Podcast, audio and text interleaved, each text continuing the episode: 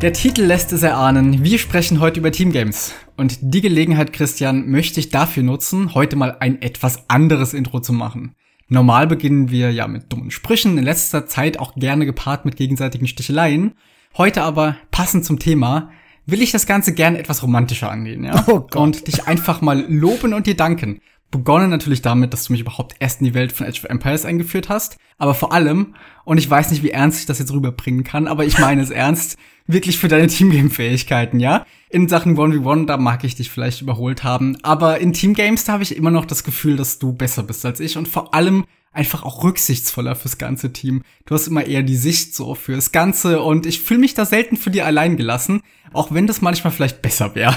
Du versuchst ja immer noch mich zu retten, wenn es mir nicht gut geht und manchmal auch an Punkten, wo du andersrum immer selber sagen würdest, lass mich ruhig sterben, mach du nur genug Schaden. Und du bist auch, auch immer derjenige, der irgendwie gemeinsame Pushes dann mit Siege oder dergleichen versorgt, während ich dann eher schaue, dass meine Eco wohl auf ist.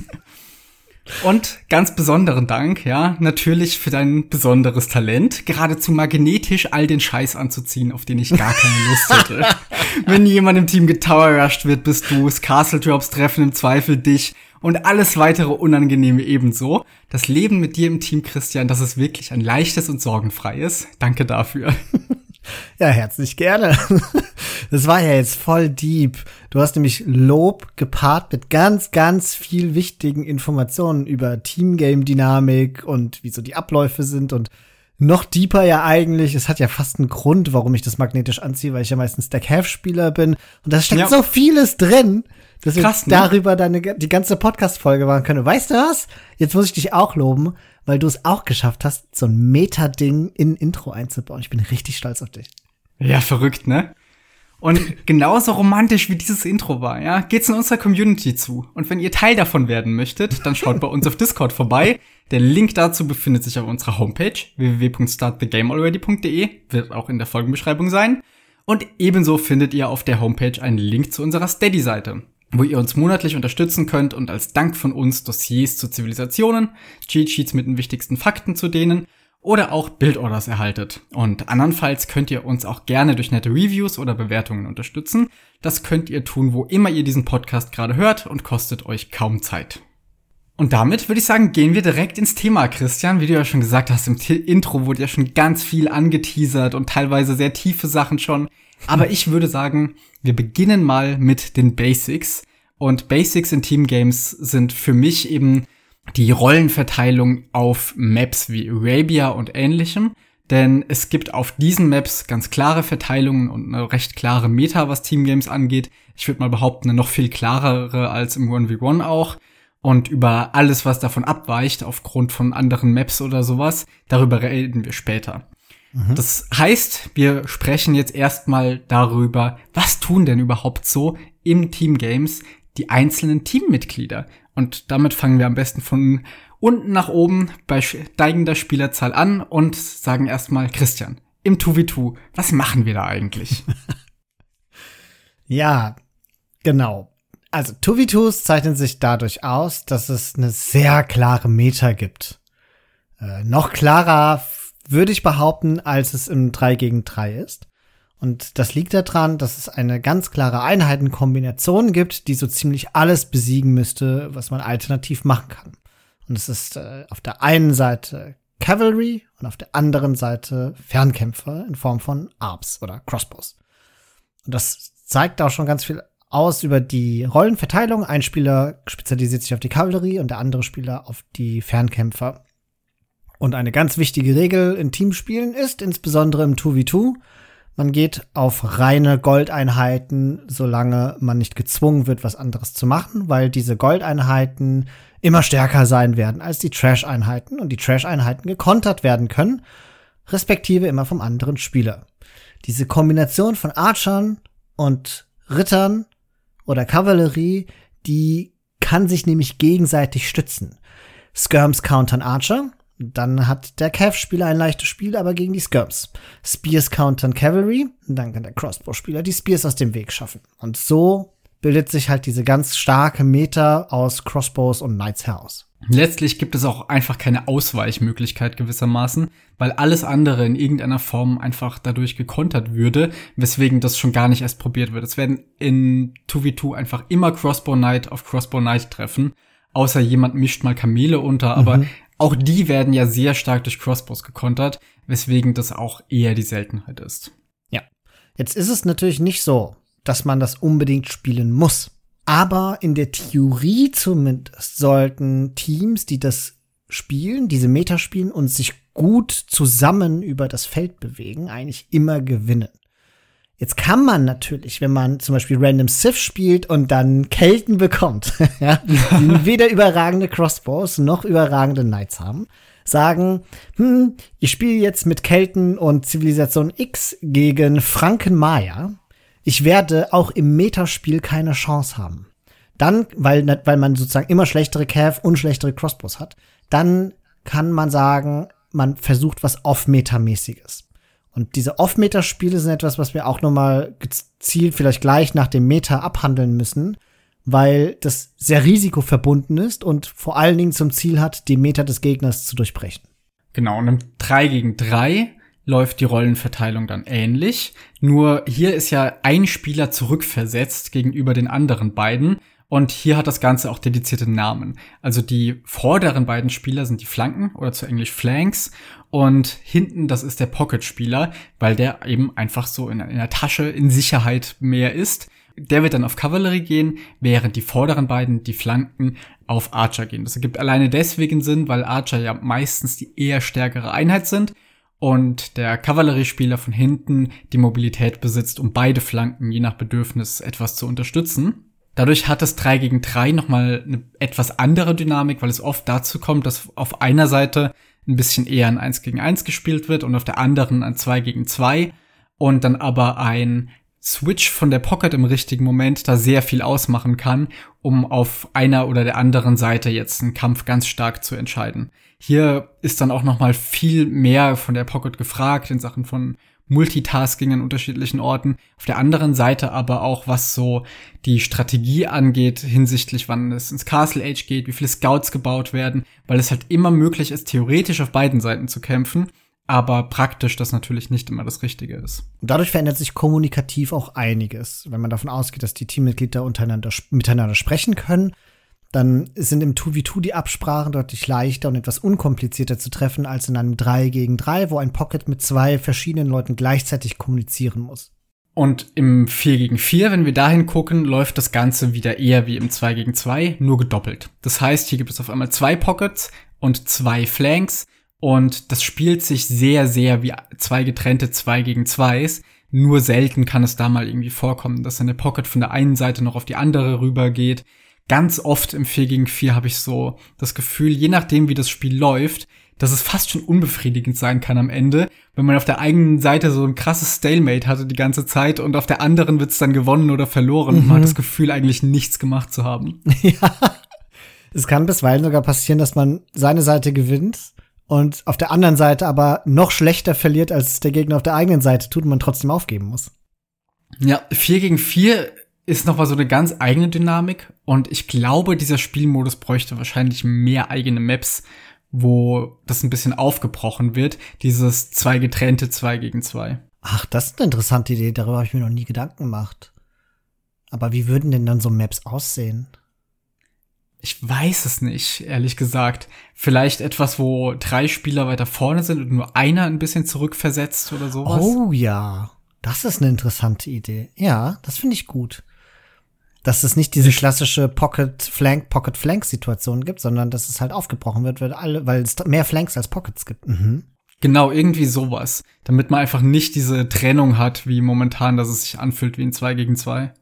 Ja, aber das sind mal so die, die Grundlagen für die Rollenverteilung. Und jetzt können wir ja so ein bisschen drüber sprechen, wie sich die einzelnen Rollen im Unterschied zum 1 gegen 1 spielen. Also der größte Unterschied ist ja schon mal, dass es in den Teamspielen kein Trash gibt, sondern nur die Gold-Units, entweder eben Ritter oder ganz selten eben mal die Kamele und auf der anderen Seite dann die Archer oder eben teilweise Cav Archer, je nach Map. Und das sorgt dafür, dass sich die einzelnen Rollen, so eine, so, dass es da so eine Schwerpunktverschiebung gibt, sage ich mal, im Unterschied dazu, wie man auf die gleiche Einheit im 1v1 spielen würde. Wenn man die Archer-Rolle ausführt, dann hat man so ungefähr das gleiche Micro wie im 1v1. Man hat immer noch, dass man seine ganzen Archer als Masse dann auf einen Gegner schießen lässt, zumindest bis es dann zu viele dafür werden, und versucht gleichzeitig so ein bisschen die Schüsse zu dodgen, eben das ganz übliche Archer-Micro. Dafür sieht die eigene Eco ganz anders aus als im 1v1, weil man eben keine Trash-Einheit braucht, um die Archer zu komplementieren und dafür die ganze Nahrungswirtschaft nur für seine Upgrades und zum Hochklicken braucht. Das bedeutet, man ist viel stärker auf Holz und Gold, um die Archer-Masse aufrecht zu erhalten und zu vergrößern und braucht nur sehr wenige Farms für die Upgrades eben. Dann kann man sich letztlich auch mehr auf das Micro der Archer mhm. konzentrieren, denn es ist eben in dieser Rolle super wichtig, dass man die Masse behält. Archer-Masse gewinnt Teamgames. Das ist einfach so. Und deswegen ist die Rolle von dem Cav-Spieler auch gar nicht so sehr unbedingt die gegnerische Armee zu bekämpfen oder zu töten, sondern dafür zu sorgen, dass die Archer-Masse am Leben bleibt. Der Cav-Spieler hat ein anderes Micro, als er das im 1v1 hätte.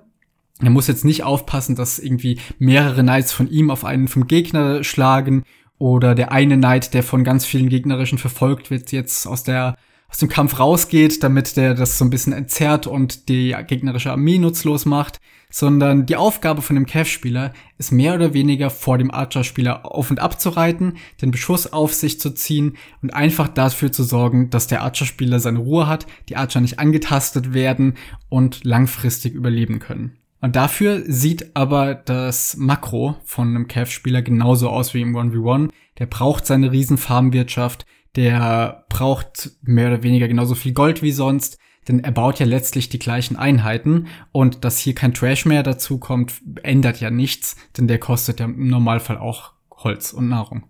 Ja.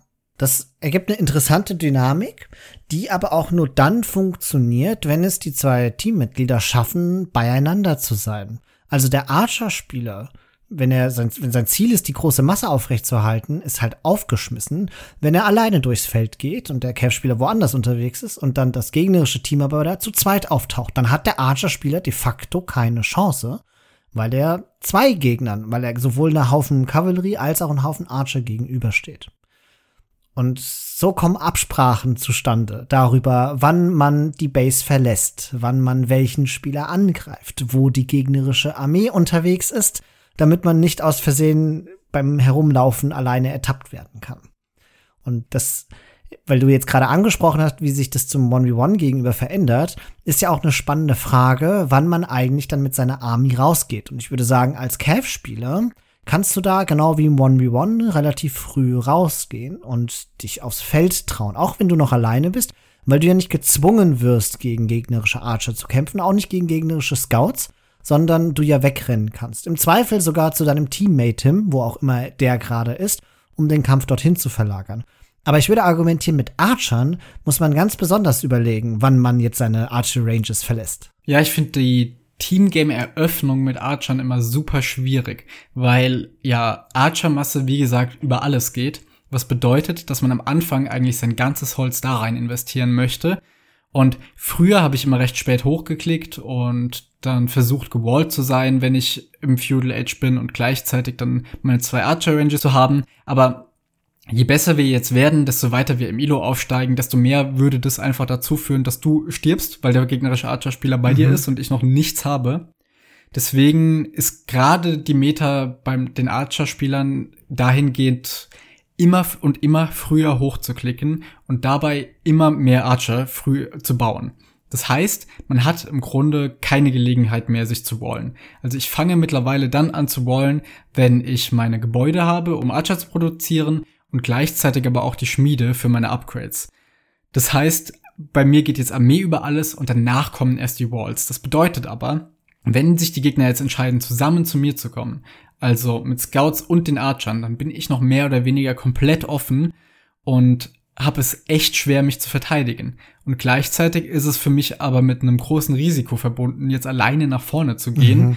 weil ich dann noch nicht viele Archer habe. Wenn der Scout-Spieler mich unterwegs trifft, dann weiß ich nicht mal, ob ich den Kampf gewinnen könnte.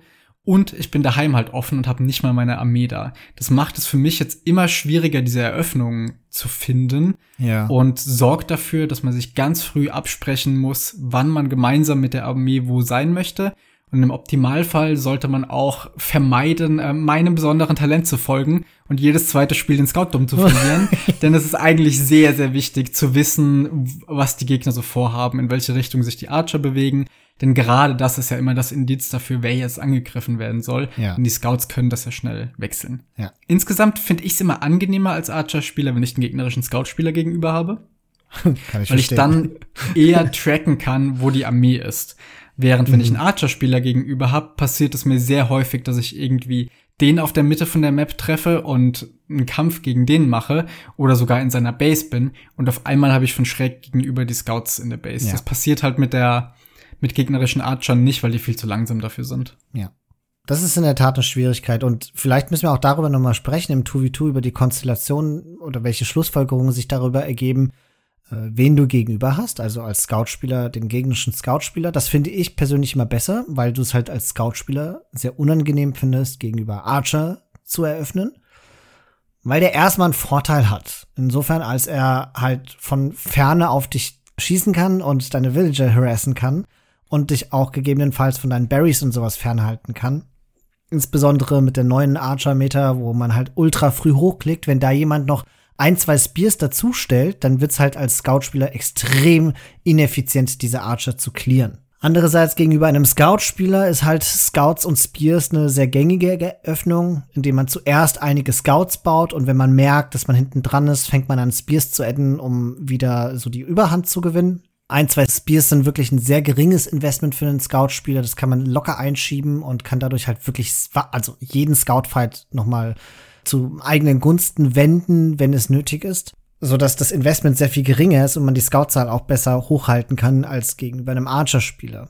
Andererseits ist der Vorteil natürlich, dass der Scout-Spieler, wenn der auf der gegenüberliegenden Seite ist, dass man dann halt le es leichter hat, zum eigenen Teammate zu gehen und mit ihm gemeinsam diesen Scout-Spieler zu pressern, wenn der eigene Archer-Teammate-Spieler es auch früh schafft, dann Archer aufs Feld zu bringen und Druck auszuüben. Also irgendwann kommt es auch ein bisschen auf die Zeiten an. Wer einfach früher hochklickt und wer früher Army auf dem Feld hat, das sind dann auch meistens diejenigen, die den ersten Angriff wagen. Ja, generell, dadurch, dass die Armeekompositionen von vornherein gesetzt sind, ist halt wirklich Uptime sehr viel wert in Teamgames. Denn wer dann früher anfangen kann, Armee aufzubauen, ist im Vorteil. Und wer sie dann später schneller upgraden kann, wieder genauso. Da ist es ganz oft sehr viel wert, einfach früher im nächsten Zeitalter zu sein, Mhm. weil die Eco gerade als Archer-Spieler dahinter jetzt nicht so super wichtig ist. Solange Holz und Gold da ist, ist im Zweifel alles gut. Deswegen eröffnest du eigentlich immer zwei Ranges, gell? Niemals ein Range im Teamgame. Ja, ein Range im Teamgame ist einfach der Tod. Also, Das ist krass, ja. Es ist wirklich irre, dass das so hart ist, aber es ist halt die absolute Meta und wenn jemand doppelt so viele Archer hat wie du selbst und früher die Masse kriegt, dann wirst du sterben im Teamgame. ja, da helfen dann halt auch Scouts oder so nicht mehr viel, weil vorhin schon gesagt, Archermasse gewinnt Teamgames. Das ist einfach so.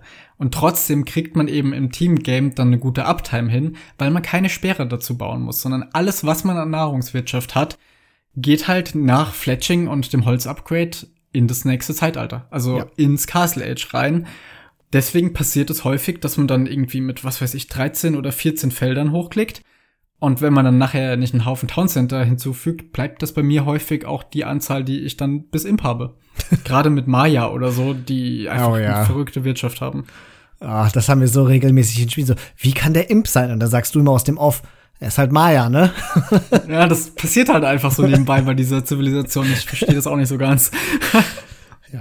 Auch das ist für Scout-Spieler ein bisschen anders.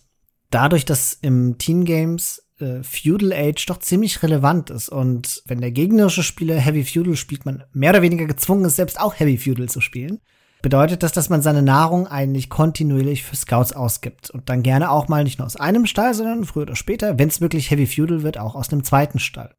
Und so stellt sich ein bisschen die Frage, mit wie viel Wills klickt man eigentlich hoch ins Castle Age? So, ich glaube, bei mir ist immer so ein Richtwert als Cav-Spieler 36 Wills mit Wheelbarrow.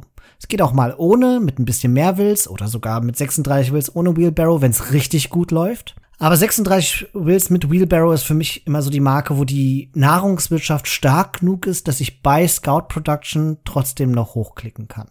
Wie ist das mit den Archern? Ich guck nie nach den Villager-Anzahlen, sondern meistens so nach der Zeit. Und ich versuche immer so bei Minute 20 oder 21 spätestens Castle Age klicken zu können. Jetzt würde ich gerne behaupten, dass das ungefähr dann ist, wann, wenn ich 36 Wills mit Wheelbarrow aber ich weiß es wirklich nicht. Ich gucke nie nach der Zeit. Ist verrückt, dass wir das so andersrum machen, aber. Also im ja. Grunde ist es dasselbe, unterstellt man, dass man keine Idle Time hat, ne? Aber ja. ja. Äh, ich mache es halt von der IQ abhängig, wie ich es mir überhaupt leisten kann. Und 36 Wills mit Wheelbarrow ist für mich der Punkt, an dem ich weiß, wenn mein Spiel halbwegs clean ist, mit ein bisschen Irritation vielleicht, ein bisschen Idle Time oder sowas, aber wenn es halbwegs clean ist, dann sollte ich zu diesem Zeitpunkt auch die ICO haben. Und wenn ich es nicht schaffe, dann weiß ich, dass es mir nicht so gut geht, dass meine Wirtschaft ungesund ist oder ich vielleicht äh, zu viel produziert habe oder sowas. Und das ist äh, immer ein ganz guter Richtwert für mich. Solange man am Anfang nicht allzu viel abbekommt, ist es halt als Archer-Spieler auch nicht sonderlich schwer, da eine konsistente Uptime zu mhm. haben, weil wie gesagt die ganze Nahrung nur in das nächste Zeitalter reingeht. Ja. Also bei dir ist es ja so, jeder weitere Scout, den du baust, bedeutet, du musst jetzt erstmal wieder 80 Nahrung sammeln, bis du hochklicken kannst. Ja. Während ich kann halt Archer spammen und das wirkt sich darauf nicht aus, solange ich meine Gold Villager habe. Mhm. Und als Scout-Spieler ist die Frage, macht man Wheelbarrow, bevor man hochklickt oder nachher? Immerhin sind es ja drei Wills weniger, die man hat, weil man in der Zeit ja Wheelbarrow erforscht. Und die Uptime verzögert sich auch um diese Zeit, falls man hätte vorher hochklicken können. Aber ich bin ein großer Freund davon, als Scout-Spieler Wheelbarrow zu erforschen, bevor man hochklickt, weil die ganze Zeit, in der man im Castle Age ist, die ganze Farmwirtschaft, von die ja beträchtlich hoch sein muss als Scout-Spieler, deutlich effizienter ist, ja, und man schneller Nahrung sammelt und sich das über das Spiel hinweg halt wirklich exorbitant verbessert. Außerdem ist es so, dass man, wenn man hochklickt, nicht direkt Wheelbarrow klicken möchte, weil oft addet man dann doch TCs oder man braucht die ganzen Upgrades für die Knights und dergleichen. Das kostet alles wahnsinnig viel Nahrung. Und während man ins Castle Age geht, baut man ja gerne noch weiter Scout, so dass es halt schwierig ist, dann direkt am Anfang die 175 Nahrung auch noch für Wheelbarrow auszugeben, ohne etwas anderes dafür opfern zu müssen. Als Archer-Spieler würde ich Wheelbarrow im Feudal Age noch nicht machen. Man hat einfach nicht so viele Farms. Und wenn man die Lumbercamps regelmäßig mal aktualisiert, sind ja Gold und Holz mit sehr wenig Laufwegen nur für die Villager verbunden, weswegen das sich einfach nicht lohnt mhm. und es da wichtiger ist, einfach mehr Villager zu haben. Man darf es dann nur im Castle Edge nicht vergessen, irgendwann doch mal noch zu klicken. Wie schlimm ist es denn eigentlich, wenn man es tatsächlich vergisst? Ich habe den Eindruck, es macht jetzt nicht so krass viel aus, wenn man eben dran denkt, die Sachen zu refreshen. Das ist was, woran ich, ich weiß nicht, ob es dir aufgefallen ist, in letzter Zeit sehr viel arbeite meine Lumbercamps sind sehr viel besser geworden im Vergleich zu, mhm. sagen wir mal, vor einem halben Jahr oder so, wo wir ja am Ende regelmäßig dann so über die Map geguckt haben und so gesehen, ah ja, die Villager, die laufen eine halbe Stunde, bis die wieder ihr Holz abgeben können bei mir.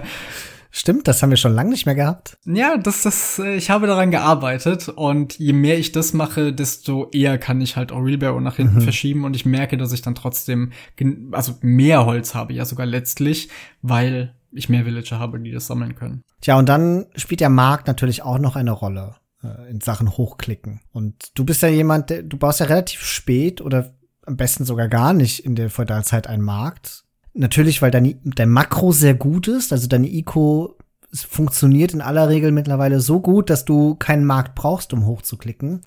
Ich persönlich bin ein sehr großer Freund davon, einen Markt zu bauen, selbst wenn ich ihn nicht brauche, weil der Markt eben. Weil der Markt das regelt. ja, genau. Die unsichtbare Hand regelt es. Aber nee, das ist es nicht, sondern was mir am Markt so wichtig ist, ist die gemeinsame Sicht. Das, was früher Kartografie war, was noch erforscht werden muss, ist ja schon mit DI ein kostenloser Bonus, der mit dem Erschaffen des Marktes dazukommt. Und die gemeinsame Sicht zu haben bedeutet, ich weiß immer, wo deine Archer sind. Das erspart uns viele Pings und viele Absprachen. Und selbst Pings finde ich sehr ungenau, weil du pingst dann zwar, wo du bist, und dann gucke ich auf die Minimap und schicke meine Einheiten dahin, aber erstens, bis die dort ankommen, hast du dich wieder bewegt und zweitens, dieses X ist einfach so groß auf der Map, dass es dann doch nicht genau genug ist und ich dann wieder fragen muss, wo bist du, wo bist du? Und der Markt erleichtert es mir so sehr, vom vornherein einfach die richtigen Weg zu finden, weil als Cav-Spieler ist es auch wichtig, von welcher Seite ich zu deiner Army stoße. Dass ich nicht plötzlich hinter dir bin oder nochmal um einen Wald rennen muss, sondern dass ich vor dir auftauche und dich beschützen kann. Also mein Gefühl ist, als Cav-Spieler ist der Markt nochmal wichtiger als als Archer-Spieler für genau diese Absprachen. Ja, ich habe ja auch im Intro schon gesagt, wie du immer eher derjenige bist, der so auf, auf mich achtet und Rücksicht nimmt oder so. Und ich glaube, das liegt nicht zuletzt eben an der Cav-Rolle, weil du das tun musst. Mhm. Du bist derjenige, der auf die Archer aufpassen muss, dass ich nicht alleine bin, weil du eben die Mobilität hast. Ich kann nicht einfach schnell zu dir rüberkommen, ja. sondern das muss so rum sein. Ja. Und für mich ist in letzter Zeit der Punkt, an dem ich den Markt baue, immer wahrscheinlich ungefähr dann, wenn du von deiner Bildorder her jetzt deine Ressourcen in Realbarrow investierst denn bei mir ist immer irgendwann der Punkt gekommen, wo ich meine Villager auf Gold habe und auf Holz und auf Feldern, wo ich sage, okay, das ist meine Verteilung, damit kann ich gleich hochklicken und damit kann ich jetzt aus meinen zwei Ranges die Archer bauen. Und dann baue ich ja weitere Villager und die gehen bei mir dann meistens auf Holz. Und diese paar zusätzlichen Villager auf Holz sorgen dann für den Überschuss, dass ich den Markt reinquetschen kann. Ja. Das ist etwas, das mussten wir im Laufe der Zeit lernen, insbesondere ich in meiner Cav-Rolle dass die Armeen nicht immer gleichwertig sind. Dass es vor allen Dingen darauf ankommt, dass du deine Archer-Masse behältst, um dann einen riesigen Powerspike mit Crossbowmen zu haben. Und ich in meiner Rolle auch lernen muss, auch mal alleine klarzukommen und vielleicht leichte Verlust zu nehmen, Hauptsache deine Archer überleben. Wie lange hatten wir das Problem, dass ich nicht genau wusste, wie ich mich gegen Archer verteidige und ja. einfach gestorben bin und du dann versucht hast, mich zu retten, was dazu geführt hat, dass du selbst nicht angreifen konntest oder den Schaden machen konntest, den du eigentlich hättest machen können mit deinem Vorsprung. Oder selbst auch noch dann in einer schlechten Ausgangsposition gegen wiederum zwei Leute gekämpft hast, weil ich so viel verloren hatte. Gerade mächtig mit Archon ist auch noch mal der Power Spike, den man dann in Imp bekommt mit Bracer und Aberlest. Und da hatten wir jetzt auch so, schon so ein paar Spiele, wo du irgendwie deine komplette Armee vorher verloren hast und ich gesagt habe, komplett egal. Ich habe noch meine 50, 60 Crossbows. Mhm. Das sind gleich Arbs. Bau du einfach irgendwas, was Gebäude zerstören kann und wir nehmen die auseinander. Ja. Und das funktioniert dann, weil nichts, was im Castle Age aus Rekrutierungsgebäuden kommt, tötet einen Abhaufen. Das funktioniert einfach nicht. Ja, also das, das ist so krass. Die Arps töten alles, was es in der Castle Age gibt. Mangen, kein Konter mehr. Nichts dergleichen. Und auch Skirms sind nutzlos. Die Arps kommen da auch durch die Skirms, selbst wenn sie volle Castle Age Upgrades haben. Dieser Power Spike ist nicht zu unterschätzen und schnelle Uptimes als Archer-Spieler sind wirklich die besten Power Spikes, die es gibt. Was auch noch wichtig ist, ist Slingen. Das ist etwas, was wir immer sträflich vernachlässigen oh, ja. oder zumindest sehr häufig. Ich habe das Gefühl, wenn wir mal so drei gegen drei oder vier gegen vier spielen, dann fragen wir eher mal so ein bisschen, hat jemand dieses, hat jemand jenes. Mhm. Aber gerade im 2 gegen 2 funktioniert das noch gar nicht so richtig bei uns. Ich habe mir angewöhnt, immer wenn ich Imp klicke, danach auch mal Coinage zu machen, damit man dann Sachen ein bisschen preiswerter verschicken kann.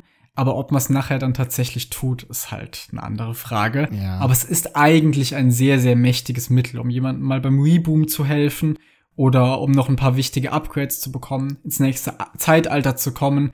Man kann das so vielseitig verwenden und nicht umsonst ist in den meisten Teamturnieren Sling erst erlaubt, wenn alle Beteiligten oder zumindest der Versendende in Imp ist, damit zum Beispiel nicht einfach der Archer-Spieler von dem Kev-Spieler statt einer Reihe Knights mal einen Haufen Nahrung bekommt und auf einmal diesen Abhaufen hat. Also Sling kann so unfassbar stark sein, dass es geradezu OP ist. Deswegen wird es, wie du schon angemerkt hast, häufig äh, sehr stark reglementiert. Im normalen Ladder-Spielen ist das nicht so. Also theoretisch kann man das da machen. Und ja. da, also wir kennen diese Strategie nicht, weil wir sie nicht machen. Ich bin auch ehrlicherweise kein besonders großer Sling-Freund, weil ja. wenn wir uns da mal ernsthaft mit auseinandersetzen würden, und uns da so eine richtig krasse Sling-Strategie überlegen würden. So gut, wie wir mittlerweile eigentlich im Team uns auch absprechen und spielen können, ich glaube, also wir würden ziemlich, ziemlich übelst schnell im ILO steigen, wenn wir das ernsthaft durchziehen würden. Und ich finde das nicht gut. Ich glaube auch, dass da viele Leute unserer Meinung sind, denn wenn man nachher mal schaut in den Statistiken, da sieht man ja, wie viele Ressourcen verschickt wurden.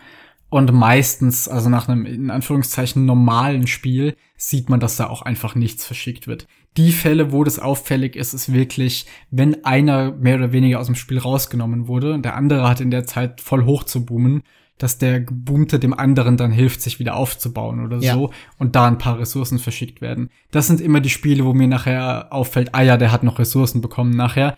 Und deswegen geht's dem mittlerweile sogar wieder halbwegs mhm. gut. Aber in normal verlaufenden Spielen machen das wenig Leute. Eigentlich verschwendet. Und es gibt halt diese Extremform, wo ganze Build-Orders darauf basieren.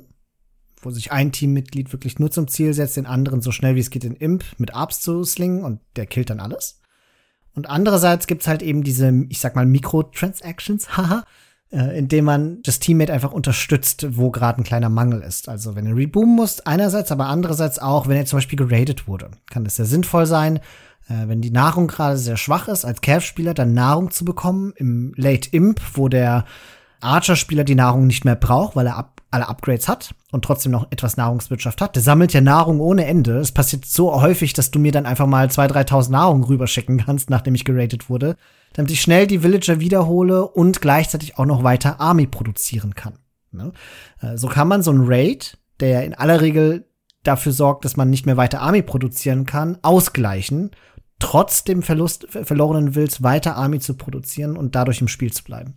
Und auch noch wichtig im Team geht in eine ähnliche Richtung und was das ist ja der Faktor, der dafür sorgt, dass diese Double Gold Unit Meta besteht und auch bestehen bleibt bis ins Late Game, ist der Trade. Also man kann handeln miteinander mit dem Teampartner, Märkte für maximale Effizienz in die Ecken der Map, das Ganze mit Stonewalls absichern und dann gibt es Gold bis in die Unendlichkeit, bis man dann irgendwann geradet wird und die Märkte zerstört, die Marktkarren mhm. vernichtet werden das ist etwas, wo es drauf ankommt, auch das richtige Timing zu finden, wann man denn anfängt miteinander zu handeln. Und etwas, was ich mir immer so als Richtlinie setze, ist, dass ich, wenn ich die Kapazitäten dafür habe, so am Anfang von Imp anfange zu stonewallen und damit so die Rückseite von unseren Bases ein bisschen abzusichern, dass man dann auch die entsprechenden Upgrades macht. Im Markt gibt ja, ja eins dafür, dass die Marktkarren günstiger sind und auch schneller fahren. Ja. Und ab dann sollte man eigentlich anfangen. Das kann allerdings im Stress vom Spiel natürlich untergehen oder man ist in einer Situation, wo jetzt die Seiten der Map nicht so richtig sicher sind. Also das mit dem Traden ist immer viel komplizierter in der Praxis, als es in der Theorie klingt. Ja, genau. Ich glaube, der Richtwert müsste eigentlich sein, sobald man die Map Control hat, fängt man ja. an. Ganz langsam, aber kontinuierlich die Map zu wallen weil das hilft ja in vielerlei Hinsicht. Später wird es den Trade schützen. Aber von Anfang an sorgt es auch dafür, dass Gegner sich nicht ausbreiten kann und man aber auch nicht Überraschungsraids einfach reinbekommt von anderen Winkeln, wo die Army gerade nicht ist. Also man konzentriert das Spiel im Grunde auf die Teile der Map, wo man selbst präsent ist und einen Vorteil hat. Aber wie du sagst, wer denkt denn da dran, ne? Das, ja. Also wir, wir arbeiten doch jetzt schon seit Monaten daran, das mal zu verstetigen in unserem Spielplan. Und dennoch gelingt es uns nicht immer, denn wenn der Gegner uns doch zu überwältigen droht, dann ist das immer das Erste, was wir unterlassen, um uns mehr auf das Makro von Wirtschaft und von der Army zu konzentrieren. Und dann stirbt man nur noch eher, weil einem die Goldeinheiten ausgehen. Ja. Also dieses Late Game muss im Grunde schon im Castle Age spätestens mitgedacht werden. Und woran man am ehesten vielleicht dran denkt, ist, wenn man sich so im Team vergegenwärtigt, aha, wir haben jetzt Map Control. Dann müsste eigentlich immer der nächste Gedanke sein, so, wie nutzen wir diese Map Control? Wir, nut wir versuchen uns die Map abzusichern und die Konsequenz daraus ist, okay, früher oder später bauen wir Trade auf, also ziehen wir Stonewalls rein.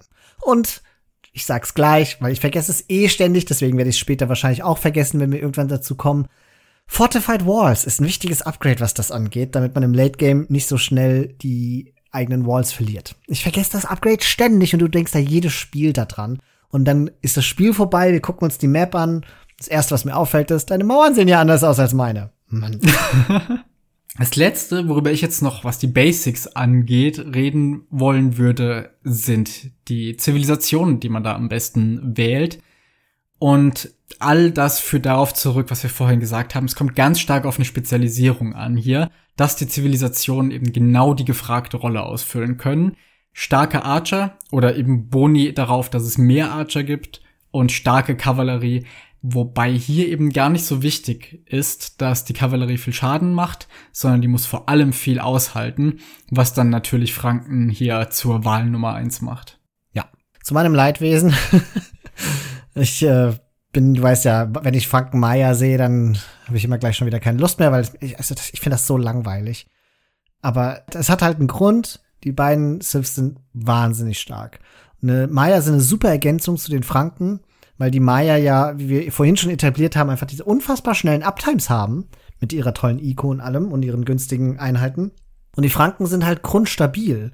In einer Teamsituation, wo man als Cav-Spieler wirklich sehr schnell versuchen muss, eine große Masse zu bekommen, leidet meistens die Ico dahinter. Also man überlegt sich zweimal als Cav-Spieler, baue ich im Castle Age TCs oder hätte ich lieber noch einen dritten, vielleicht sogar einen vierten Stahl und haue Knights raus ohne Ende.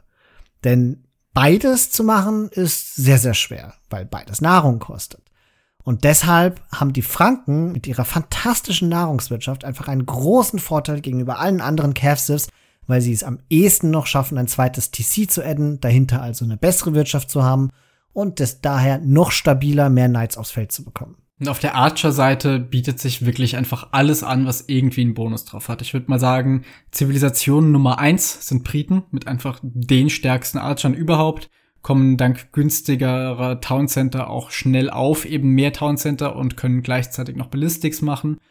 Und die Reichweite ist einfach super unangenehm für gegnerische Archer, weil man in Team Games eben immer dieses Micro hat, wo die eine Archermasse auf die andere schießt und wenn die eine das aber auf größere Distanz machen kann als die andere, wird das einfach nur super unangenehm. Mhm.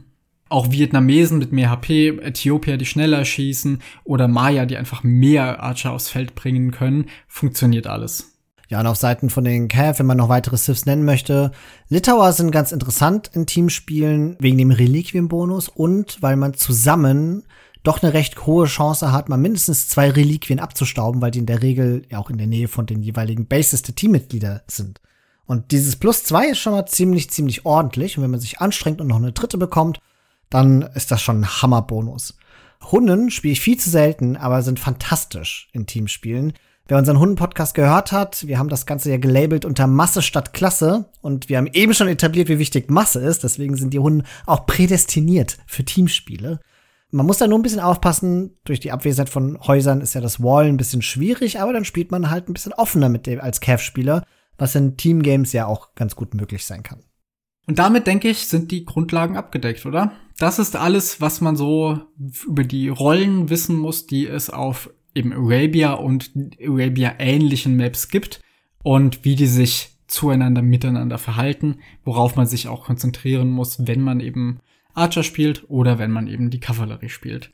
Aber man kann ja auch so ein bisschen off-Meta gehen und wir können mal drüber sprechen, was so andere Strategien sind, die man eben manchmal sieht oder die man eben sehr wenig sieht und warum das so ist. Genau, wir müssen jetzt ein bisschen unterscheiden, wann wir von Off-Meta sprechen. Und ich würde sagen, wir sprechen jetzt immer noch über Arabia-Likes Maps und über Off-Meta auf diesen Maps. Denn es gibt ja andere Maps, wie zum Beispiel Lombardia oder wie Land Madness oder Nomad, wo natürlich immer Off-Meta-Spiele mehr oder weniger zur Meta gehören und deswegen ist die Einordnung schwierig. Und Off-Meta auf Arabia oder ähnlichen Maps bedeutet erstmal immer eine Abkehr von dieser reinen, üblichen, früh im Feudal beginnenden Archer-Scout-Kombination. Da bietet sich sowas wie Man at Arms zum Beispiel oder ein Drush als Opening an. In der Theorie sind Man at Arms oder auch generell Infanterie in Teamgames schlecht, weil es ja den Archer-Spieler gibt und der kontert das easy peasy. Ein Drush macht mir ehrlicherweise in Teamgames mittlerweile gar keine Angst mehr. Weil ich gelernt habe, mich dagegen zu verteidigen. Ich positioniere als Cav-Spieler meine Wills immer so, dass ich, wenn ich ahne, dass ein Drush kommt oder wenn ich es gescoutet habe, immer mindestens vier oder fünf Wills an einem Ort habe. Also zum Beispiel sortiere ich dann meine Berry-Wills um, nicht zwei auf jeder Seite, sondern vier auf der gleichen Seite. Und zusammen mit meinem Scout kann ich mit vier Villagern mit Loom den Drush besiegen, ohne einen Wild zu verlieren, wenn ich meine Wills ordentlich micro. An der Woodline sollte ich das Problem als Cave-Spieler sowieso nicht haben, weil man ja oft genug mit nur einem Lumbercamp öffnet. Das heißt, da hat man bis zu neun oder sogar zehn Villager an einem Holz. Da macht einem kein Josh der Welt Sorgen. Problematisch wird's, wenn die Dinger zu Man at Arms werden. Dann war's das mit den Willfights. Ja, selbst wenn ich mit meinen vielen Wills dagegen ankämpfe, ein, zwei Wills werden trotzdem sterben, weil der Attack-Output von den Man at Arms so hoch ist. Und das verändert sehr, sehr vieles. Da braucht man dann schon einen Turm oder ganz, ganz viele Scouts. Scouts traden auch nicht gut gegen Man at Arms. Und am besten hat man selbst Archer da, beziehungsweise das Teammate kommt, um einem zu verteidigen. Und ich würde deshalb behaupten, Man at Arms Opening gegen den Cav-Spieler kann tatsächlich ein Ding sein. Kann, sorgt aber dafür, dass der Archer-Spieler natürlich erst später und weniger Archer auf dem Feld haben wird und ist langfristig, wenn die Man at Arms halbwegs gut abgewehrt werden, dann auch nicht mehr sonderlich sinnvoll. Mhm. Also Man at Arms spiele ich in Teamgames eigentlich nur so als Abwechslung für mich selber oder um es nicht zu verlernen gewissermaßen.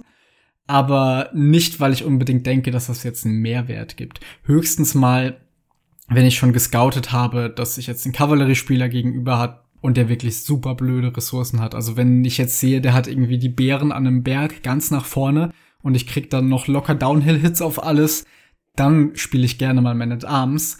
Aber auch dann würden's Archer wahrscheinlich insgesamt mindestens genauso gut tun. Ja. Aber Man at Arms gegen den Archer-Spieler zu öffnen, ist tatsächlich sinnlos. Insbesondere mit der neuen Meta, in der man gefühlt Archer auf dem Feld hat, wenn die Man at Arms gerade zu Man at Arms werden. Genau. Was ähnliches gilt auch fürs Fast Castle. Kann man machen, sollte man aber wahrscheinlich nicht. es gibt bestimmt Situationen, gerade mit Khmer, wo das irgendwie noch gut geht oder so. Aber auch das, im Zweifel ist dann der Teammate tot oder man wurde von Ressourcen runtergeholt, auf die man nicht mehr kommt. Fast Castle ist im Team, gerade eben auf etwas offeneren Maps, einfach extremst gefährlich. Da muss man dann irgendwie schon einen Teammate haben, der es schafft, eine ganze Weile beide anderen zu beschäftigen. Mhm. Und damit kommen wir so zu einem etwas anderen Thema in der Hinsicht. Und zwar sind ja in diversen Teamturnieren Lix und Yo sehr aufgefallen und bekannt geworden durch ihre ganz besondere Dynamik, wo Lix es geschafft hat, das komplette Gegnerteam aufzuhalten, dabei selbst mehr oder weniger seine komplette Wirtschaft verloren hat, wenn er überhaupt welche hatte. Und Yo hat dahinter aber geboomt ohne Ende und es dann einfach geschafft, beide zu überrennen. Ja. Also es gibt ein Spiel, da ist Lix im Dark Age als Yo in Impkampf das muss man sich mal überlegen. ja, also da kommen natürlich wieder wunderbare Team-Synergien ins Spiel und auch Lixes Händchen dafür, totales Chaos zu veranstalten, die Gegner dazu zu zwingen, dass beide sich um ihn kümmern müssen, ohne komplett zu sterben. Und Yo hat halt ein fantastisches Makro. Also so schnell, wie er boomen kann und so schnell, wie er dann zu einem fantastischen, vernichtenden Schlag ausholen kann. Das sieht man halt auch einfach unter den Pros nicht so konsequent durchgeführt wie bei ihm. Ja, eine Strategie, die ich aber auch dafür sehr praktisch finde und die, finde ich, im Team sehr irritierend sein kann, ist ein Tower Rush. Mhm. Der sollte in der Theorie überhaupt nicht gut sein, taugt aber gerade bei so mittelstarken Teams dazu, um beide zu irritieren, weil ein Tower Rush bis zum gewissen Grad immer Panik auslöst und man dann denkt, ah ja, den verteidigen wir schnell zusammen und dann geht das schon. Wenn aber derjenige, der Tower Rush das halbwegs geschickt macht, bringt es oftmals gar nicht so viel, wenn der Teammate da dazukommt, sondern im Endeffekt wird dadurch einfach nur Zeit verschwendet, während der Teammate von dem Tower Rushenden dann auch boomen kann oder eben einen von den anderen auch noch angreift.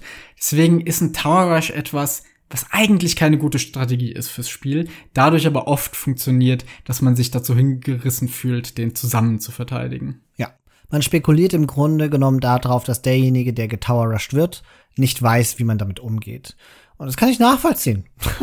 Lange Zeit, ja, ging es uns so. Und für alle, die wissen möchten, wie man damit umgehen kann, empfehle ich nur unseren Podcast mit Sweet Low, den wir interviewt hatten weil der ja der Tower Rusher schlechthin ist und dabei unfassbar hilfreiche Insights dazu gibt, wie man eigentlich so einem Tower Rush begegnen muss.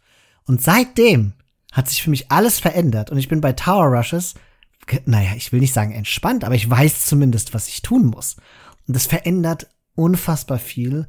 Und wenn ich jetzt getower-rushed werde, dann habe ich keine Angst mehr. Und im Gegenteil, ich bin sogar ganz gut gelaunt, weil ich das Gefühl habe, das ist ein Investment, das lohnt sich nicht und stattdessen werden wir das Spiel dann gewinnen, solange ich nur konzentriert und fokussiert dagegen ankämpfe.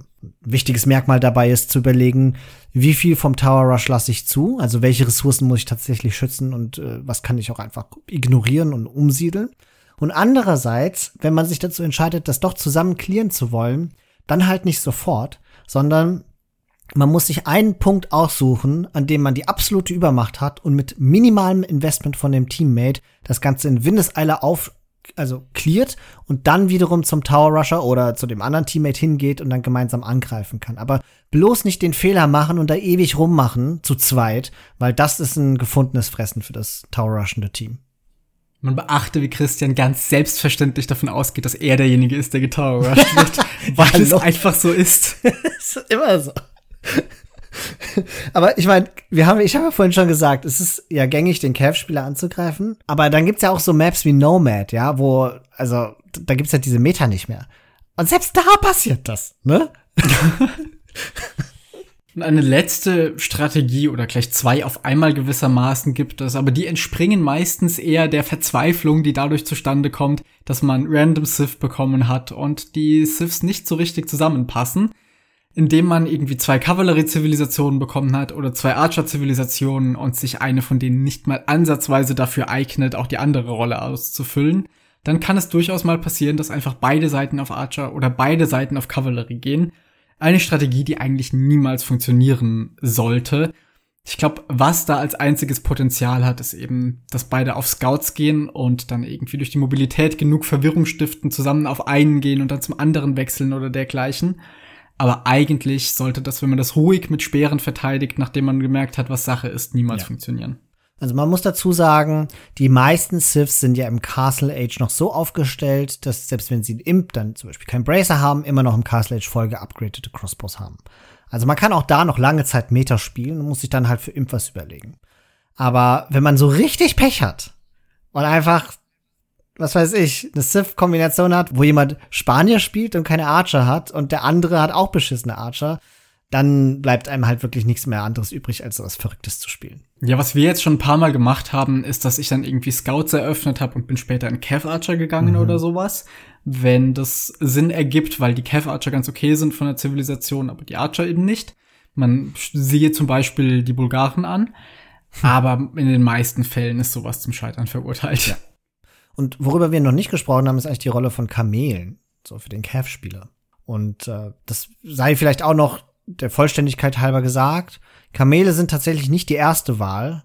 Man würde ja meinen, naja, sie kontern ja die gegnerischen Knights und das stimmt in der Theorie auch, aber in der Praxis ist es so, dass dahinter ja wieder der Archer-Spieler steht und der, der also der cleart die Kamele halt einfach doppelt so schnell wie gegnerische Knights. Und deswegen will man trotzdem Knights spielen und Kamele kann man reinmischen. Das ist, glaube ich, die beste Anwendung.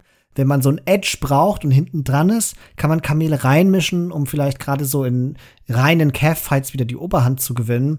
Aber an und für sich sollten immer Knights im Vordergrund stehen, zumal die dann auch die Möglichkeit haben, in die gegnerische Basis zu gehen und zu raiden, weil Kamele ja auch sehr schnell gegen TCs sterben damit würde ich sagen, können wir dann, nachdem geklärt ist, wie es meistens aussieht, was geht und was ge nicht geht oder zumindest nicht gehen sollte, mal schauen, wie sich das Ganze auf unterschiedlichen Maps unterscheiden kann. Fangen wir doch mal mit etwas an, das wir jetzt im Turnier kürzlich ein paar Mal gespielt haben.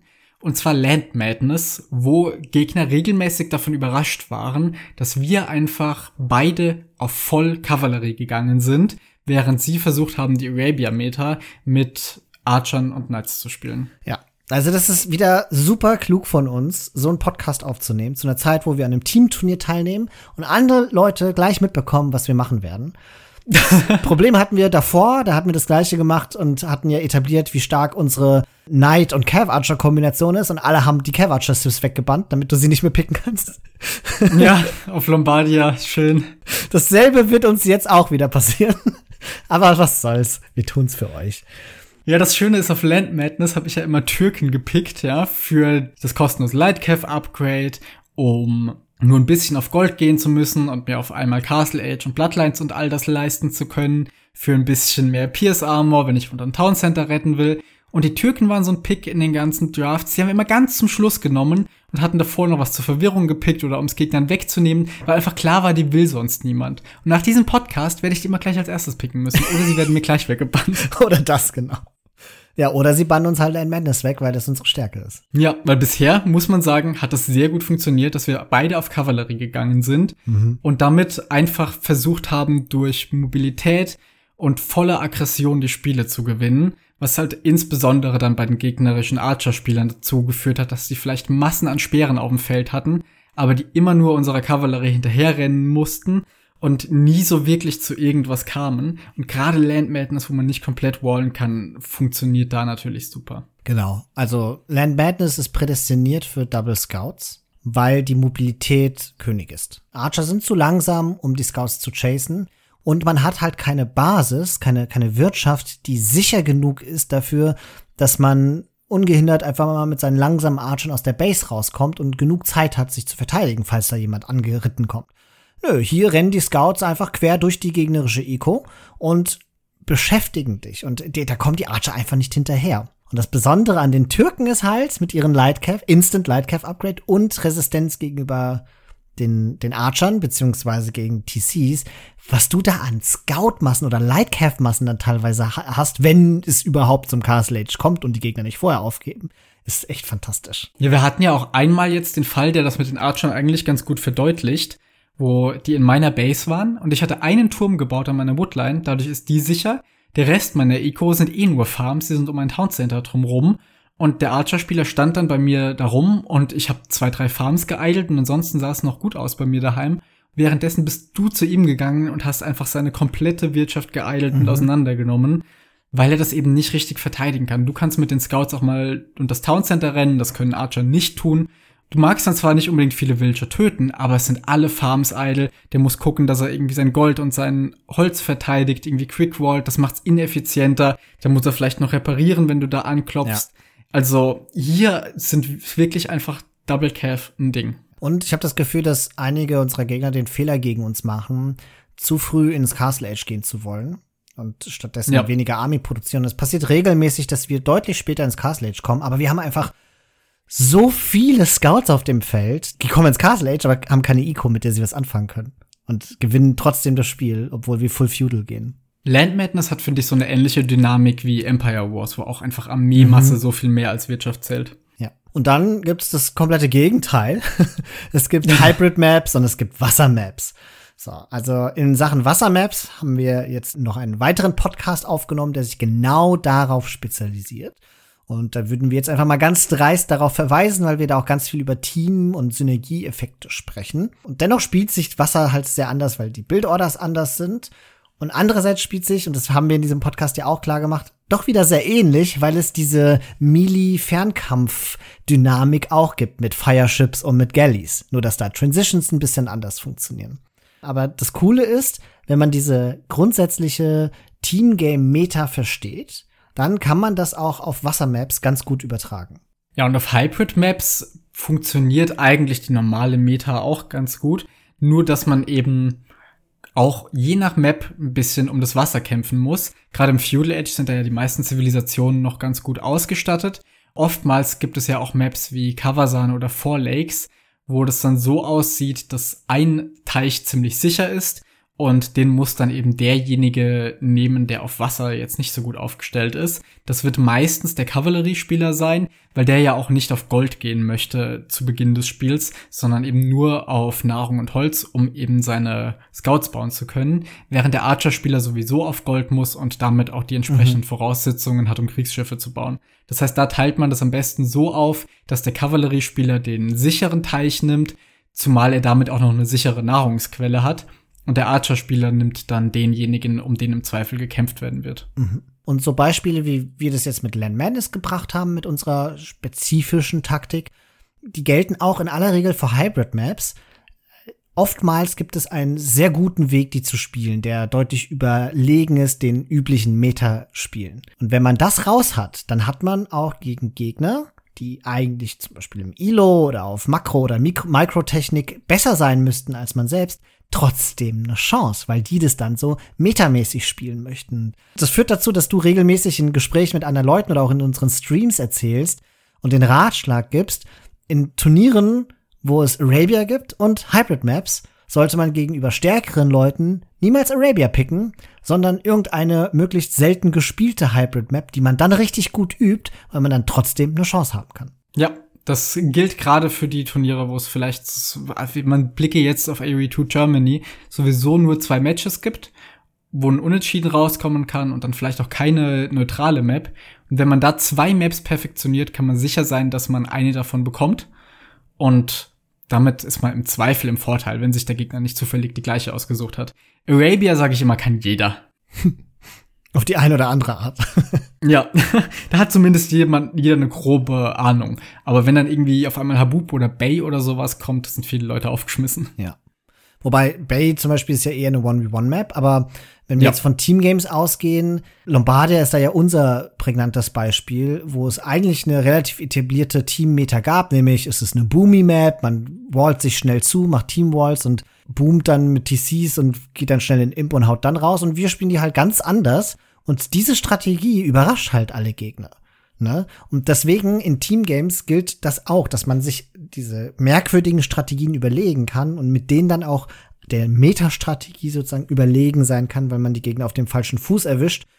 Weil woher sollen die das wissen? Es gibt ja keine, die, die werden ja selten auf Ladder gespielt, auch in Teamgames nicht, sodass die diese verschiedenen Strategien im Vorfeld gar nicht kennenlernen können. Ja, gerade auf Lombardia ist unsere Strategie ja immer Berber und Hunnen gewesen um sehr aggressiv mit Kev Archern zu spielen. Andere Optionen sind da auch, dass einer auf Scouts geht und um die Gegner ein bisschen zurückzuwerfen, vielleicht im Wallen zu hindern, der andere fast castelt dahinter.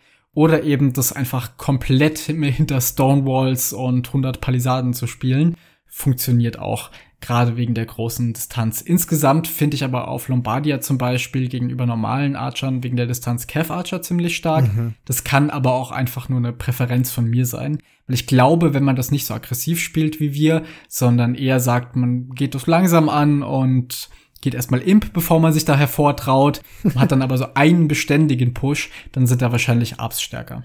Genau. Also wir spielen halt gerne unsere Mobilität aus. Das ist, glaube ich, mittlerweile ein ganz gutes Kennzeichen für uns geworden. Ja, wir, wir spielen einfach sehr gerne aggressiv und mobil. Und da spielen dir dann auch die Cav einfach in die Hände, dass du viel schneller die Map kontrollieren kannst und auch beim Gegner bist. Und dann gibt es ja noch so eine Art von Map, geschlossene Maps, die wir hassen und wo wir auch nicht sonderlich gut drauf sind. Gerade Arena fehl, da fehlt es uns bis zum gewissen Grad sogar einfach an theoretischem Wissen. Mhm. Aber ich hatte mich da mal bei einem Bekannten, der das lieber spielt, ein bisschen umgehört, was man denn da so macht im Team. Und der hat gemeint, er eröffnet im 2v2 gerne mit einem Double Castle Drop auf einen Gegner, um den mehr oder weniger einzusperren, komplett rausnehmen zu können und danach erst auf den anderen zu gehen der hat mehr Ahnung auf Arena und ist insgesamt der bessere Spieler als ich. Insofern traue ich dem da mal so weit. Aber mir kommt das eigentlich gefährlich vor, muss ich sagen, weil man dann selbst, also dann, dann sind ja beide daheim mehr oder weniger schutzlos und dem ja. anderen ausgeliefert. Auf der anderen Seite ist Arena aber noch mal so ein Ding für sich, wo es dann eher leichter fällt, noch mal eine zweite Reihe Walls zu ziehen und es einfach zu verlangsamen, wie man stirbt. Und wenn bis dahin eben einer von den Gegnern komplett raus ist, kann das wohl schon Sinn ergeben. Ja, wobei mir leuchtet die Theorie dahinter immer noch nicht so richtig ein. Selbst wenn du den rausnimmst mit dem Double Castle Drop, da ist doch der andere, der hat eine tausendmal bessere Eco als du selbst und als dein Teammate, weil ihr habt ja beide gecastle dropped. Castle Drop geht immer einher mit erstmal schlechten Start in die Ritterzeit, ja. weil die Eco nicht auf weitere TCs und einen Boom ausgelegt ist, sondern auf diesen Castle Drop.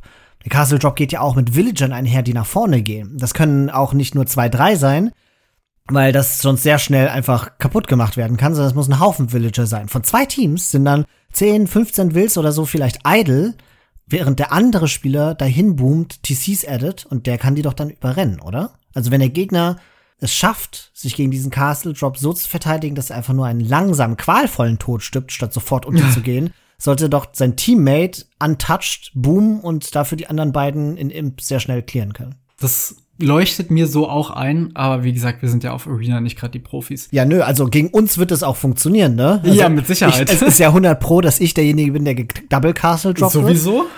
Also bei einem Castle weiß ich noch, was ich tun soll. Bei zwei Castles werde ich wahrscheinlich die Tastatur nehmen und einfach so einen Meter mal vor mich hinschieben und sagen, alles klar, ich guck da mal zu. Mal schauen, was Mach die so machen. Und äh, keine Ahnung, du kannst zwar boomen, aber dann boomst du zu lange und dann ist es trotzdem vorbei. dann war's das. Ja. Aber gegen fähige Leute, ja, glaube ich, gibt's da schon Konter. Wahrscheinlich. Also Arena lassen wir an der Stelle hier mal recht offen, würde ich sagen. Vor allem, weil es da ja auch mit den Einheitenkompositionen sehr auf die einzelnen Siths ankommt und das Archer-Cav-Ding nicht mehr unbedingt ja. die Meta ist. Arena spielt sich noch mal ganz anders Und ich glaube, wir sind hier einfach tatsächlich, obwohl wir uns ja sonst so großen theoretischen Wissens rühmen, nicht die richtigen, um da die, die detaillierten und großen Tipps zu geben. Felix, hier passiert da genau das gleiche wie mit Nomad. Ne? Haben wir auch Podcasts drüber gemacht, dass wir das nicht können. Dann haben es die Leute gegen uns gepickt, natürlich, ist ja logisch. Und wir wurden mehr oder weniger da reingezwungen, Nomad auch zu üben. Und mittlerweile können wir es ja ganz okay. Bisweilen haben wir es sogar schon mal gepickt. Und mit Arena wird das gleich passieren. Alle Leute wissen spätestens jetzt, wir können keine Arena. Picken es gegen uns, wir müssen es üben. Und in so in eineinhalb Jahren machen wir einen Podcast darüber, wie man Arena spielt. Und äh, spätestens da müssen wir diesen Teamgame-Podcast eh nochmal neu auflegen und da haben wir den Salat. Ja, perfekt. So sei es. Ein wichtiger Punkt, den wir jetzt des Öfteren angedeutet haben, ist, wie man miteinander kommuniziert, weil sich daraus halt einfach spielentscheidende Momente ergeben können. Andererseits liegt im Spiel selbst, beziehungsweise in den Zivilisationen selbst auch schon so ein kleiner Hang dazu, dass sie gemeinsam gespielt werden müssen, weil sich auch daraus Synergieeffekte ergeben. Nämlich äh, die Teamboni, über die wir jetzt sprechen möchten. Jede Civ hat einen Teambonus und es ist ja durchaus bekannt, dass nicht jeder Teambonus wirklich ein toller Teambonus ist.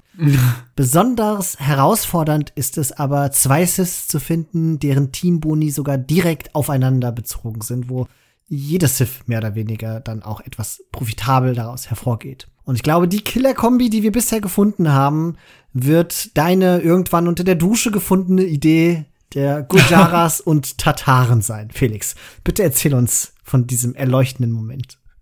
Ja, von dem Moment vielleicht eher weniger, aber. ah ja, nee, nee. Doch, doch. Ich möchte natürlich jedes Detail wissen, wie es zu dieser Erkenntnis kam. Ich weiß nicht mehr, welches Duschgel ich damals verwendet habe. Es tut mir leid. Schade. Aber mein Gedanke war damals, wir könnten doch auf Lombardia mal was Neues probieren, und zwar Tataren und Gujaras. Auf Lombardia ist man ja nah beieinander und spawnt immer mit Unmengen an Kühen. Und als Archer-Spieler habe ich sowieso immer schon zu viele Kühe. Ich krieg die niemals alle gegessen. Und meistens, wenn ich dir die dann rüberschicken möchte, sagst auch du als Calf-Spieler, ja, ich bin so langsam auf Farms, irgendwie lohnt sich das auch nicht mehr. Und dann stehen meine Kühe darum und haben ein schönes Leben. Und da wir das ja nicht wollen, ja, habe ich gedacht, wie können wir die denn verwenden, die Kühe? Und da dachte ich, wenn ich Tataren spiele, habe ich noch mehr Kühe rumstehen am Ende. Und wenn du dann aber Gujaras spielst, dann kannst du aus diesen Kühen was machen, indem du die einfach alle in deine Mühle reinpackst und passiv diesen Nahrungsbonus kriegst die ganze Zeit.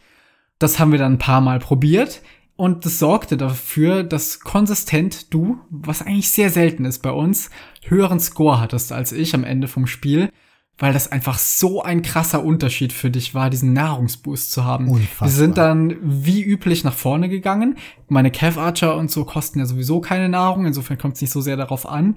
Aber du auf einmal hattest Scouts und Kamele ohne Ende, Shrivamsha Rider, Siege, Siege Elephants vorne, genau, und dann die, die entsprechenden Armored Elephants noch daraus. Unglaublich, was du auf einmal aufs Feld bringen konntest. Ja, es, also nur um, um das nochmal im letzten Detail auch zu erklären, die Tataren haben ja den Bonus, dass die, dass die toten Kühe langlebiger sind.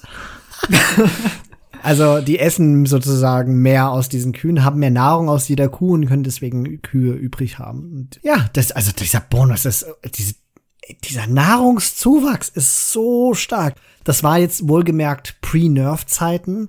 Mittlerweile ja. haben wir ja nicht mehr ganz so viel davon. Aber wirklich einen großen Unterschied wird es am Ende auch nicht machen, wenn man dieses Schaf hat. Und das Besondere ist halt, auf Lombardia geht das so gut, weil man ja so nah beieinander spawnt. Immer. Ohne Ausnahme. Das heißt, man hat nicht die Gefahr, dass man die Kühe erstmal über die halbe Map schicken muss und der Gegner sie dann abfängt. Das ist der Grund, warum das auf Lombardia noch so viel stärker ist, weil es einfach garantiert ist, dass das klappt. Genau, und auch auf Lombardia, davor hatten wir immer Hunnen und Berber gespielt. Und das einfach deswegen, weil es zwei sehr mobile und aggressive Siths sind und die Berber, die ihre günstigeren Stalleinheiten haben, ab dem Castle Age gleichzeitig noch davon profitieren, dass die dank dem Hunden-Team-Bonus auch noch schneller gebaut werden. Denn die Ställe von den Hunden und auch den Teammates arbeiten schneller. Der Bonus ist natürlich auch bei allen anderen Maps toll. also nicht nur bei Lombardia. Wir haben es halt vor allen Dingen bei Lombardia gemacht, weil da die Meta halt so klar war, dass die Leute defensiv spielen und wir noch mal so einen besonderen Power Spike haben wollten im Sinne von schnell viele Einheiten aufs Feld zu bringen. Ja, und was ich auch noch eine eher witzige als besonders starke Kombination finde, ist in Teamgames, die über zwei gegen zwei hinausgehen, wo es dann zwei Archer-Rollen gibt, auf der einen Flanke Sarazenen und auf der anderen Äthiopier zu haben, weil dann die Äthiopier-Bogenschützen ja noch schneller schießen, auf einmal diesen krassen Gebäudeschaden von den Sarazenen dazu haben. Mhm. Da schmelzen Gebäude einfach weg. Ja. Und ein witziger Bonus, ich hatte jetzt auch überlegt, dass ich noch hier irgendwas einwerfen kann. Und ich hatte mir wahrscheinlich auch unter der Dusche, ich weiß es nicht mehr, überlegt, wie man eigentlich hier unseren äh, fast schon OP Magyaren-Türken-Kombi verbessern kann welche Sith-Bonis denn geben könnte, die Türken noch besser zu machen. Und dann kommen natürlich die Hindustani ins Spiel, die ja als Teambonus haben, das Kamel, aber auch Lightcav-Einheiten plus zwei mehr Attacke gegen Gebäude machen. Oh ja. Also, ein Ding auf Land Madness ist ja, dass man die Woodline sehr früh mit Small Walls einwallt, damit die Woodline wenigstens safe ist. Und das ist ja für uns mit unserem Double Scout Opening durchaus ein Problem. Also regelmäßig brauchen wir eine Weile, bis wir dann auch mal da durchkommen. Oder meistens schauen wir da im, keine Ahnung, Halbminutentakt vorbei, in der Hoffnung, dass da mal ein Will overchopped hat, um da reinzugehen, was ja meistens dann auch der Weg ist, wie wir in die Woodline kommen. Aber mit äh, Hindustani Lightcav zusammen mit Türken Lightcav, die kommen da auch durch jeden Palisadenwall. Problem ist halt nur, das ist halt eher was fürs Castle Age und deswegen doch ja. nicht ganz so sehr unser Play. Ich hatte auch schon überlegt, wenn man denn nun wirklich davon ausgeht, dass Gegner immer auch auf Archer gehen auf Land Madness, Polen noch nebenbei, damit die Scouts und die Lightcav von den Türken nicht nur mehr gegen Archer aushalten, sondern auch noch mehr austeilen können. Mhm. Aber das sind alles so Sachen, wo dann wahrscheinlich wegen der Grundüberlegenheit der Magyars auf Land Madness die trotzdem stärker werden, als jetzt die Türken da noch ein bisschen zu buffen. Ja, genau. Und ansonsten ist es so, es gibt schon einige Siths, die nette Teamboni haben. Also zum Beispiel hatten wir letztens ja ein Spiel, was ich gar nicht verstanden hatte, was du mir dann aber äh, mit deiner Geistesgegenwärtigkeit erklärt hast, dass die Slawen zum Beispiel jedes Mal, wenn man Militärgebäude setzt, halt mehr Population Room geben, äh, also man sich ein Haus sparen kann oder so. Besonders toll in Kombination mit Hunden. Ja, genau. aber das sind eher so Teamboni, die, das sind keine richtigen Synergieeffekte, wo sich die Teamboni kombinieren, sondern das ist halt einfach ein nettes Beiwerk. Und so viele richtige Synergien, die sich aus zwei Team-Bonis ergeben, gibt es gar nicht. Ja, weil meistens gerade im 2v2 die dadurch nicht funktionieren, dass der Teambonus ja auch noch die eigene Zivilisation unterstützen soll yeah. und dann nicht zu der anderen Rolle passt. Deswegen sind diese Zivilisationen wie Hun, die dann im Team eher auf Kev Archer gehen können und den Stall von den Berbern aber unterstützen, eher die Ausnahme. Ganz andere Dimensionen nimmt es ja aber an, wenn wir an 4v4s denken. Oder auch an 3 gegen 3 da funktioniert es dann auf einmal eher, dass man die Briten dabei hat und dann die Archer Ranges von der gegenüberliegenden Flanke auch noch schneller arbeiten. Und damit, denke ich, sind die Grundlagen und auch ein bisschen was darüber hinausgehendes ganz gut geklärt. Wir hoffen, das hilft euch für eure Teamgames oder dass ihr euch erstmals überhaupt dafür begeistern könnt. Und auch hier gilt natürlich, dass äh, was es jedes Mal in Steam gibt, wenn Weihnachtszeit ist und man irgendwelche Sachen abstimmt, besondere Spiele in Kategorien reinvoten kann. Es gibt immer eine Kategorie, besser mit Freunden und äh, ich würde mal sagen, für Age of Empires Team Games gilt das ganz besonders, denn wenn man da dann mit irgendwelchen Randoms unterwegs ist, was ich da auf Reddit oder so immer für Horrorgeschichten sehe, oh je. Ja, oh je. aber das, aber das, da habe ich jetzt eine abschließende Frage für dich, weil ich habe mir tatsächlich so aus Witz und ein bisschen als Vorbereitung für diesen Podcast hier unseren ersten Team Game Podcast, der mittlerweile bald zwei Jahre alt ist, angehört. Und damals hast du gesagt, dass du 2v2s und 3 gegen 3s eigentlich, dass die für dich mehr oder weniger gleich viel Spaß machen und das für dich kaum einen Unterschied macht. So vom Spielen her. Hat sich das verändert oder ist das immer noch so? 2 gegen 2 und 3 gegen 3? Ja. Ich glaube, wir machen mittlerweile 3 gegen 3 fast mehr Spaß. Echt? Ja. Ach, verrückt. Das liegt aber auch, glaube ich, dran, dass du wirst es gemerkt haben in letzter Zeit, ich ein bisschen übersättigt bin von zwei gegen mhm. zwei. Ich bin da manchmal ein bisschen demotiviert. Ich habe auch das Gefühl, dass momentan sehr viele, ich sag mal, Tryhards unterwegs sind und man immer dann, wenn Siths gepickt werden und man hat gerade nicht die Full Meta Siths, eigentlich dafür bestraft werden, weil die Gegner das haben werden. Ja. Und deswegen, naja, bin, bin ich da gerade nicht ganz so begeistert. Ich habe das Gefühl, diese, ich sag mal, Off-Meta Siths oder die jetzt nicht die Archer Siths, die jetzt nicht Briten heißen oder so, können da eher noch mal funktionieren. Ja. Und man hat da so ein bisschen eine andere Dynamik. Deswegen bin ich gerade eigentlich dem 3 gegen 3 fast zugeneigter. Ja gut, ich frage dich dann in knapp zwei Jahren noch mal. Na, alles klar, machen wir so. Na gut, und dann würde ich sagen, hoffen, hören wir uns hoffentlich äh, nicht erst in diesen knapp zwei Jahren wieder, sondern einfach zum nächsten Podcast. Oder ihr schaut bei uns auf Discord vorbei und erzählt uns, wie man Arena spielt. Oh ja, gute Idee. Das wäre sehr nett. Spart uns viel Arbeit. Bis dahin. Ciao.